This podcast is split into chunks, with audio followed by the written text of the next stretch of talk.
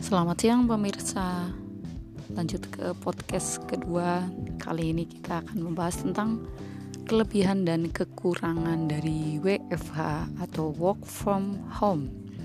Bagi guru WFH sangat-sangat mempunyai kelebihan dan sangat juga mempunyai kelemahan.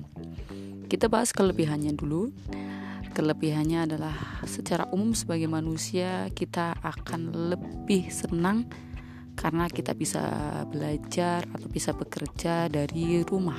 Artinya, kita tidak membutuhkan transport, kita tidak membutuhkan untuk berpisah dengan keluarga. Nah, pekerjaannya bisa dilakukan di rumah sehingga kita walaupun bekerja masih bisa tetap berkumpul dengan keluarga atau bahkan walaupun kita bekerja kita bisa tetap bekerja di rumah membersihkan rumah. Kemudian kita bekerja lagi untuk pekerjaan yang berada di tempat kerja. Itu kelebihannya dan untuk kelemahannya ada beberapa juga.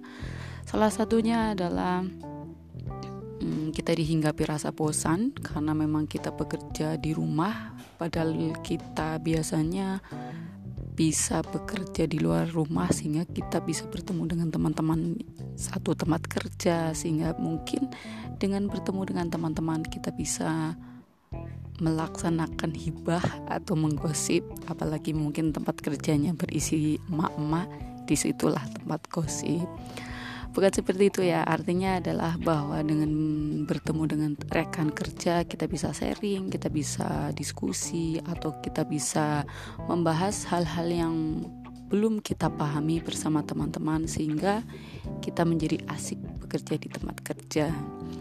Nah kelemahan selanjutnya adalah karena saya guru dan harus mendistribusikan pekerjaan atau soal-soal kepada siswa dan kebetulan siswa-siswa saya adalah berkemampuan ekonomi menengah ke bawah maka banyak kendala-kendala yang kita jumpai. Salah satunya adalah siswa yang tidak mempunyai smartphone atau siswa yang mempunyai smartphone tapi tidak punya kuota. Karena kita berada di keadaan yang saat ini sulit untuk perekonomian tapi overall adalah sangat menyenangkan WFA itu dan pasti hasil yang paling nyata banget adalah timbangan kita akan bergeser ke kanan.